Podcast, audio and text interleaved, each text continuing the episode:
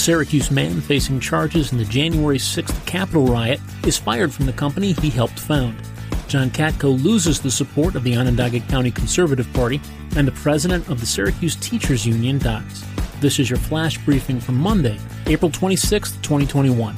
I'm George Owens.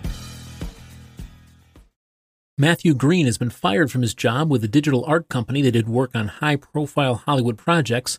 The company's announcement comes less than a week after Green was arrested on charges of helping lead the Capitol insurrection on January 6th. The 33 year old Green was one of the founders of a company called Happy Mushroom. The co owners of the company, which has offices in Syracuse and Hollywood, made the announcement over the weekend. Green, who lives in Eastwood, was charged on Wednesday with helping to lead the Capitol insurrection on January 6th. Court papers described him as a member of the Proud Boys, a nationwide far right group that was among those leading the charge against the Capitol Police. The charges against him and two others include four felonies. They were accused of being part of a group that used a riot shield to break a window to gain entry into the building, according to the indictment. Representative John Katko was facing a serious threat to his political future after the Onondaga County Conservative Party decided they will no longer support the four term Republican. The party committee said it won't endorse Katko next year because of his January vote to impeach Donald Trump, as well as other recent votes supporting measures opposed by conservatives.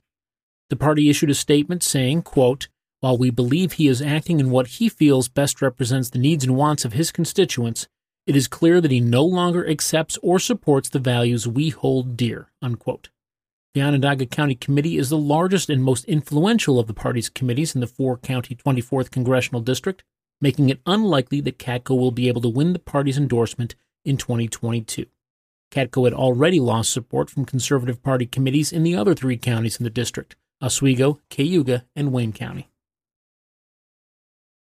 Bill Scott, the president of the Syracuse Teachers Union, died suddenly this weekend. The Syracuse Teachers Association sent a note to its members notifying them of Scott's passing.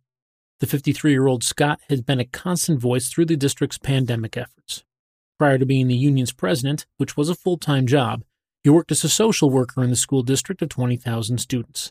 His wife is also a teacher. Together, they have two teenaged sons. That's your Syracuse.com flash briefing for Monday, April 26, 2021.